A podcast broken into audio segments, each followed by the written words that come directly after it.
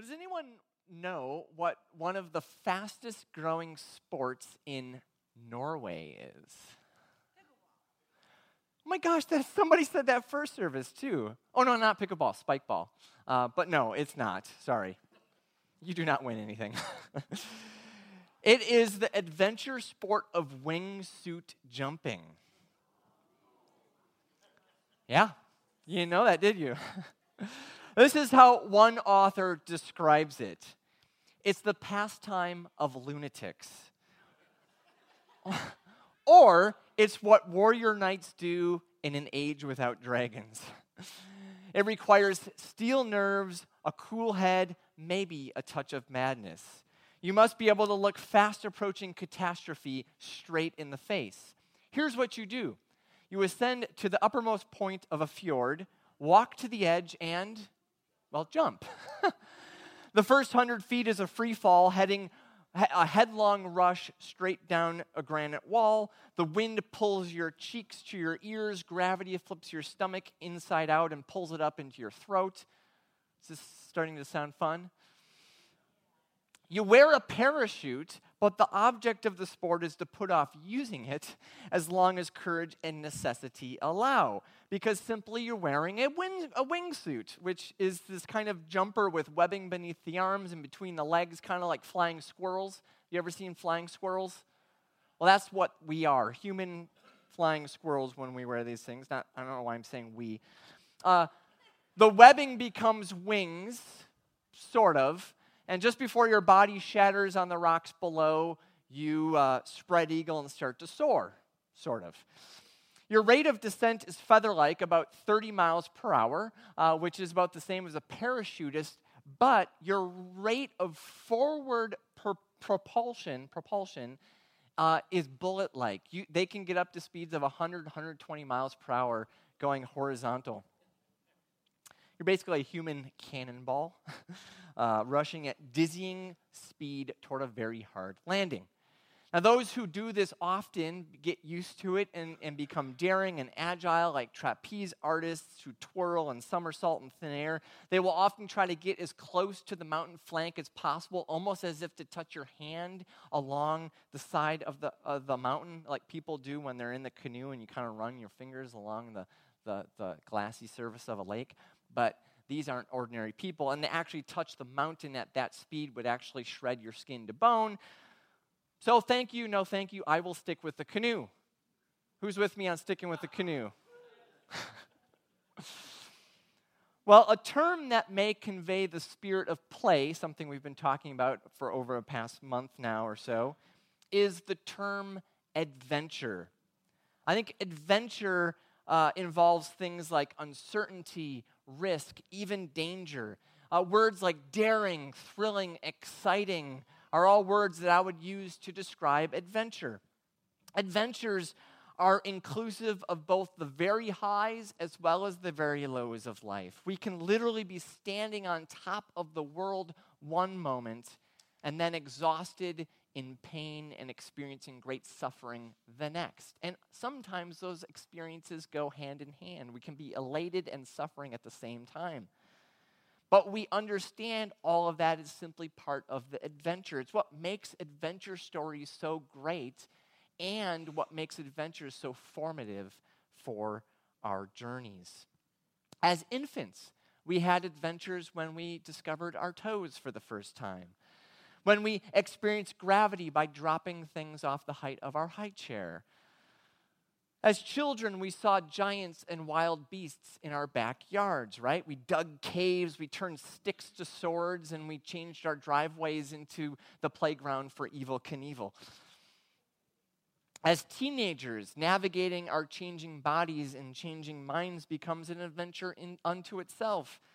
Curiosity compelled us to experiment in ways that made our parents really, really nervous. Uh, we took chances and sometimes ended up with broken bones or broken hearts. But I think most of us wouldn't trade those memories for the world.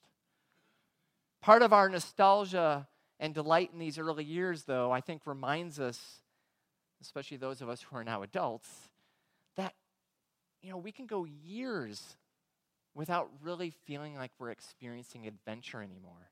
I mean, sure, we might play a sport, we might go camping, might even take a risk and buy a new brand of coffee that's on sale.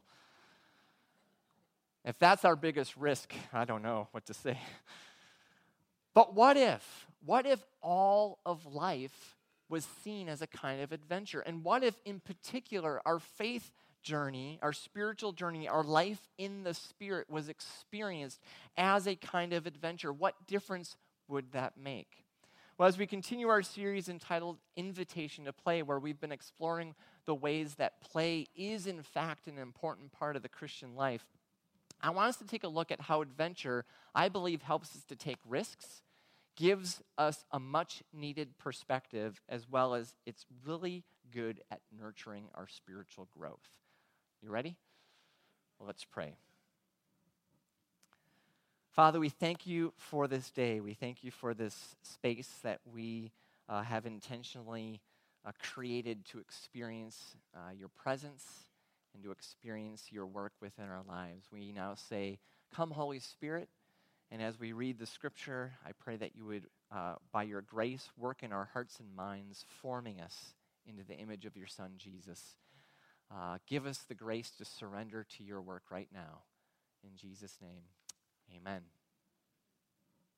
Well, the text that we're going to be primarily working with this morning is uh, found in Acts chapter 16. Now, for those of you who aren't too familiar with the various books of the Bible, Acts is a continuation of Luke's gospel, a kind of sequel, if you will.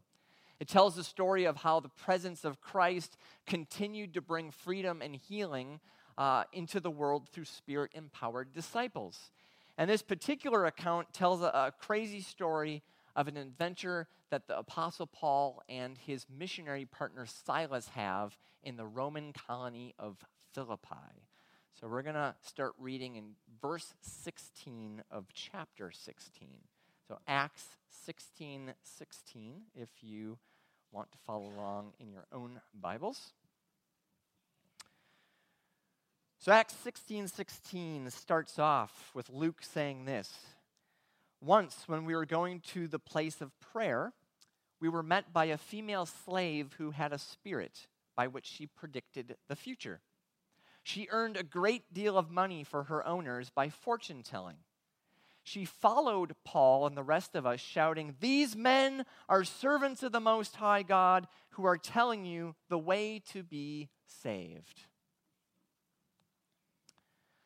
I want you to picture this. Paul and Silas uh, have been going to the place of prayer, wherever that place is. It's unnamed, but they've been going to the place of, place of prayer. And as they're going, they are met by a slave girl who's possessed by a spirit uh, that then compels her to begin shouting at them.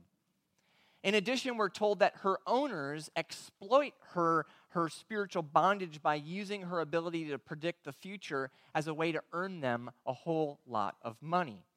Now, I don't know about you, but this kind of setup appears to me like the perfect um, place, a perfect opportunity for what John Wimber, the founder of the Vineyard, called power evangelism. You have a woman who is, first of all, being demonized by an evil spirit who desperately needs freedom, needs deliverance. But secondly, you also have this unjust exploitation of another human being. She, she's owned by these slave owners, and they're using her to make money. So surely Paul and Silas, two great men of God whose lives are steeped in prayer and filled with the Holy Spirit, would see this as an opportunity to show the love of God and bring freedom to this woman. Like Jesus, they would be moved by compassion as we read over and over in the Gospels. Jesus was moved by compassion to act on her behalf. That's what I would expect to read in the following verse, but this is instead what we read. Verse 18 She kept this up for many days. Finally, Paul became so annoyed that he turned around and said to the Spirit, In the name of Jesus Christ, just crying out loud, I command you, come out of her. My crying out loud was, I added that. And at that moment, the Spirit left her. What? I don't know about you, but when I read this, it, it kind of takes me aback a little bit. I mean, Luke says that, that this woman, this slave girl, kept this up for many days. which implies that they went to this place of prayer each day, and each day they encountered her, and each day they walked right by her. They ignored her. Maybe they were even like, oh, here's that woman again. Quick, get to the place of prayer. It doesn't say anything about them looking upon her with compassion. And then Luke says that Paul finally acts, but not out of compassion, not out of a sense of justice, but rather he's annoyed. She finally gets on his nerves, and you get the impression that he prays for her so that she'll just be quiet. What's going on here? Well, after decades of doing ministry, I have met countless Christians who are so determined to do God's will that they're always, there's, there's always this lingering fear that they're getting things wrong. I think there's this false narrative out there that God has everything predetermined for us, and our job is to diligently figure out what that is and make sure we don't miss out on God's perfect plan. I know I, I, lived like this for years, always second guessing my decisions, wondering if I had made the right one. Did I miss God's cues somewhere? Am I listening enough to the Spirit to ensure that I'm on the right path? And if I'm not on the right path, well, how will I know if I ever get on the right path again? Uh, will God get tired of my wandering soul and just pick someone else who's much better at this than me? And then I read a story like this and I think to myself, okay, okay, maybe things are a bit messier than we first thought. Maybe things are not as well laid out as we were led to believe. Maybe God gives us some freedom and space to experiment and to fail and to learn and to take chances and to risk a little. Maybe, just maybe, if we approach faith less like a textbook that has all the correct answers in the back and instead, we approach faith more like an adventure novel with all of its surprising twists and turns and, and possible various endings. We would not only have a lot more fun, but we'd probably end up doing things that we could never dream of. But we love certainty, don't we? We love certainty. And I think a lot of times we see failure as being unfaithful. We equate failure with unfaithfulness. So we avoid anything that might cause us to fail. Also, we don't like to be surprised in our culture. We only want what we've carefully planned, so we arrange our lives accordingly, eliminating as much chance as possible. But here's the thing certainty is not faith. I think we miss, we confuse the two. But certainty is not faith. In fact, if we had certainty, we wouldn't need faith. Exactly. And when I read this, I don't see Paul acting with predetermined purpose. Rather, he, re, he, he reacts as a result of irritation. And you know what? God responds anyways. It's like playing a good game. You know, in most games, there are countless moves that one can make. Some moves might be better than others, for sure, don't get me wrong. But we could make any one of them and still be in the game, still maybe even advance in the game. Sometimes we make moves logically. We think through all the various possibilities, we weigh them out and decide this is the best possible logical way. So we choose that one. Other times we seek the wise counsel of other people, maybe even other players. Should I make this move? Should I make this move? What do you think? And then we respond to their wise counsel and we make our choice appropriately. Sometimes we go out on a, on a limb and just trust our gut. We just, this, this move just feels right. And sometimes, yes, sometimes another player simply gets on our nerves or starts talking smack and so we react, we make our move out of reaction to them, whether it was wise or not. And I think Paul does the latter. He makes his move out of complete freedom. He's not worried about whether he's missing God's will or not. He gets annoyed. And so he prays for this woman, and God brings freedom. Paul acts in freedom, and yet God brings freedom. We mention this often here at the vineyard, but John Wimber famously said, faith is spelled what? R I S K. Now, obviously, we know that's not how faith is actually spelled, but he's making the point that faith requires risk. It's part of what makes faith an adventure. I don't believe that God is like a helicopter parent with a big stick who's just trying to make sure that we're always playing safe or playing it safe. Life is not an examination that we pass or fail, it's an adventure. And all great adventures include some risk. So maybe God is inviting us to not play it so safe all the time. Maybe He's inviting us to take some risks and see what happens. And speaking of what happens, let's see what happened to Paul and Silas. Verse 19 When her owners realized that their hope of making money was gone, they seized Paul and Silas and dragged them into the marketplace to face the authorities. Verse 22. The crowd joined in the attack against Paul and Silas, and the magistrates ordered them to be stripped and beaten with rods. After they had been severely flogged, they were thrown into prison, and the jailer was commanded to guard them carefully. When he received these orders, he put them in the inner cell and fastened their feet in stocks. Uh oh. they weren't playing it so safe, were they? See, when Paul exorcised the spirit that possessed that slave girl, he also exercised her owner's ability to make money. And that was not a good thing. I know a number of people who work in ministries that are fighting to end human trafficking, and there is often great danger in disrupting the economics of pimps and slave owners. Missionaries all over the world who are working in this field are told time and again cease and desist or die. Pay the price. And yet they're out there doing that. Their work brings freedom to others, but it carries with it a lot of danger, a lot of risk.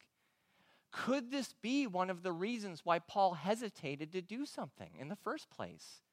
Why, for a number of days, him and Silas passed her by. They knew it, this disruption would cause a whole lot of problems for them. And you know, we can easily idolize the people in the Bible, but they were just like you and I with the same fears and insecurities and worries that we have. And they make the same kinds of mistakes. So, out of self interest, possibly they didn't do anything. And yet, in the end, for whatever reason, whether it was irritation or whether maybe the Holy Spirit finally compelled Paul enough for him to act, but he acts and he prays for her. And she discovers freedom. She's set free, but in the process, that danger is realized. They are taken, they are stripped of their clothes, they are beaten with rods, and then they are put into prison. Not what they were uh, planning on, I expect, when they went to the place of prayer. But then again, most adventures include the unexpected, right? Good adventures, good stories have surprising twists and turns in their plots. The question is, though, how do we respond when the unexpected occurs? What is our reaction? Especially when the unexpected brings with it pain and suffering. In fact, a great question to ask ourselves does the presence of pain and suffering make it difficult to live in this spirit of play that we've been talking about? Does it make the spirit of play even seem somewhat irreverent? Well, let's see how Paul and Silas responded in this situation. Verse 25. Luke writes, About midnight, Paul and Silas were praying and singing hymns to God, and the other prisoners were listening to them. Suddenly, there was such a violent earthquake that the foundations of the prison were shaken. At once, all the prison doors flew open and everyone's chains came loose. The jailer woke up, and when he saw the prison doors open, he drew his sword and was about to kill himself because he thought the prisoners had escaped. And if they escaped, he would probably get killed. So I was like, I might as well do it myself. But Paul shouted, Don't harm yourself. We're all here. Which is kind of weird. It's like they could have escaped, but they stayed. And they could have let him kill himself, but they said, don't.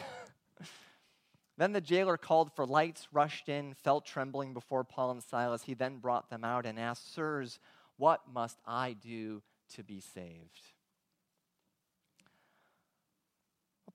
Put this, let's put this in perspective here. They've been stripped of their clothing. They've been beaten severely. So you know they're in extreme pain. They're bleeding. They're, it's not like they got medical attention after they got beaten. They were just simply thrown probably into the, the innermost cell where it's midnight, remember, so it's probably pitch black. They can't see anything.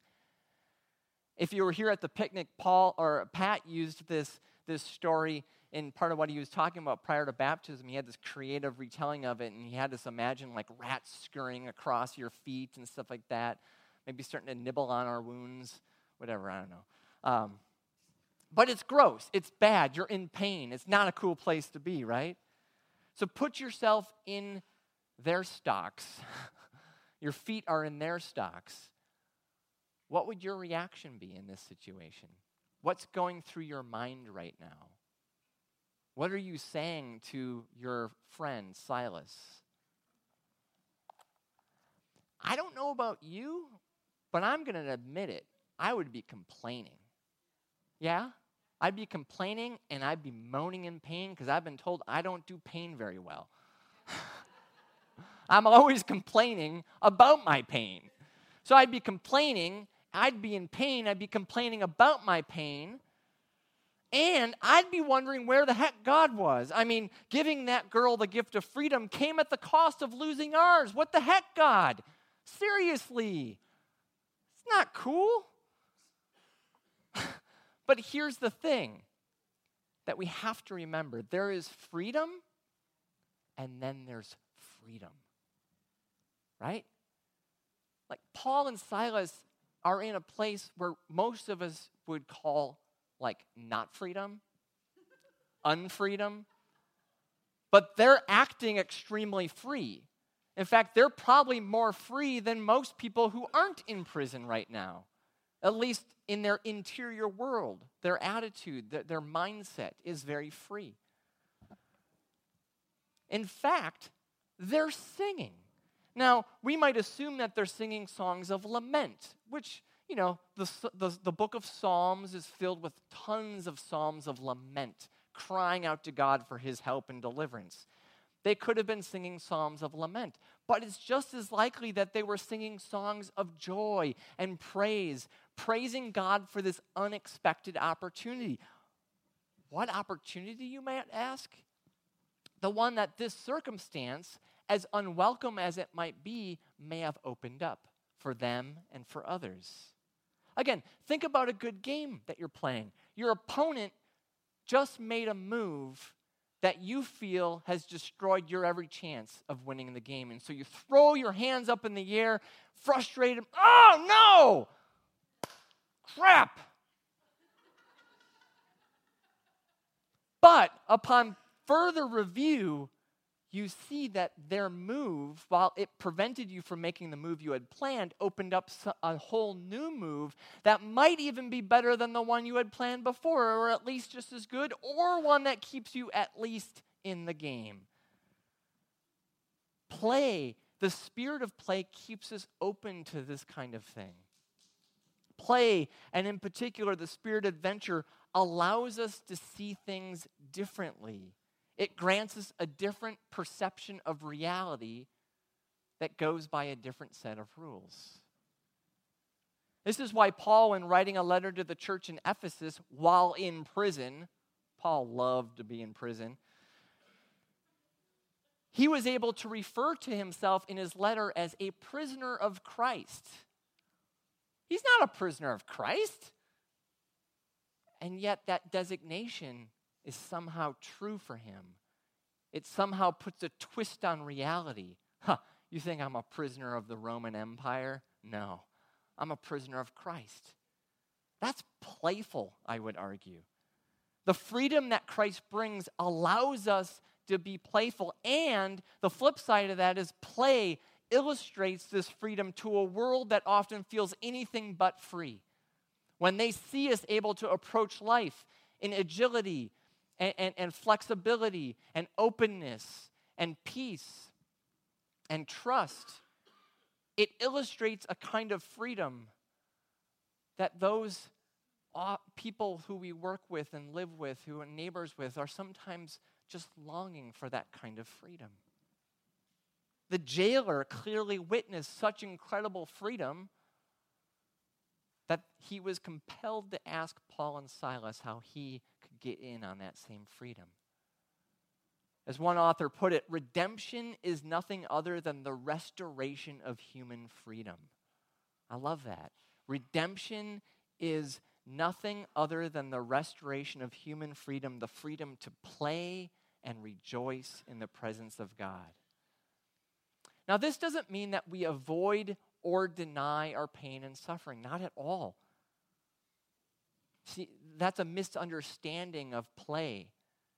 You know, play isn't just lighthearted and, and, and, and, and results in laughter. Play includes, especially play, an adventurous kind of play, includes all sorts of, the whole range of human emotion. And so we don't avoid or deny pain and suffering, but play and adventure does help transform our attitude towards such experiences, allowing us to see them as opportunities for transformation, for real change. And that's the final thing I want to point out regarding understanding our journey as adventure. So, Romans 5 3 through 5, I want to quick uh, read to you from the message version of the Bible. And I love this passage partly because I think it fits really well with, with the passage in Acts 16. I can almost see Paul getting ins- inspiration for writing this, thinking back about his experience uh, in that prison. But he writes this in Romans 5 3 through 5. We continue to shout our praise even when we're hemmed in with troubles. That's what he was doing in the prison with Paul and Silas. We continue to shout our praise even when we're hemmed in with troubles because we know how troubles can develop passionate patience in us and how that patience in turn forges the tempered steel of virtue, keeping us alert for whatever God will do next. In alert expectancy such as this, we're never left shortchanged Quite the contrary, we can't round up enough containers to hold everything God generously pours into our lives through the Holy Spirit. See, good adventures often include struggle and challenge. Play sometimes consists of hard work, difficult training, and the pain that results as uh, that come as a result of difficult training and hard work.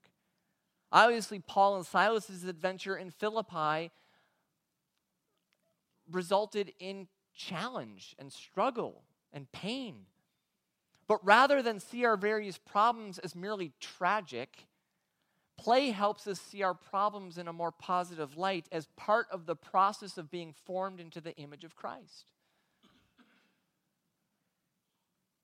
Take the example that Paul mentions in this passage the development of patience. Is it possible to learn patience without being kept waiting? Can you learn patience without ever being kept waiting? I don't think you can. One would never learn anything about patience if it was never needed. If everything happened on time, if no one procrastinated or made mistakes that led to, de- to delays, patience would not exist as it would not need to exist, and no one would have any need of growing in this area of life. So we think to ourselves, well, great, if everything was perfect like that, then who needs patience? But would that really be better? To not have the opportunity to develop character in that area of life? Would life be better without patience? See, I think the irony is that perfect circumstances prevent the perfection of people perfect circumstances would prevent the perfection of people. Right? This is something that my family and I have had a lot of opportunity to practice this summer. Many of you know uh, that we have been on this adventure of selling and buying a house uh, since April. Um, We've had two buyers on our house one who lost their job the week we were supposed to close, and another who walked after the inspection. We've had to arrange three separate extensions with the sellers of the house we're trying to buy. And just a couple weeks ago, we came about this close to actually losing that house. We've been living with over half of our house packed up in our garage since June. And I've experienced a whole lot of stress due to uh, ongoing uncertainty, not knowing what's going to happen, so many things left out of our control. The various feelings that I've had to deal with have ranged from excited and hopeful and super jazzed on the one hand, all the way to, to scared and grieved and angry on the other end. But this ordeal has provided a great opportunity to grow in things like patience, the, the, the, the, the grace to take risks and, and, and, and even the practice, the spiritual discipline of indifference. That is holding things lightly without getting too attached to a particular outcome. Can I hold things loosely without getting too attached? Can I be flexible? Can I pivot? Now, there have been times where we have thrown our hands up in the air out of frustration, wanting to simply quit, but approaching this situation playfully has allowed us to stay in the game.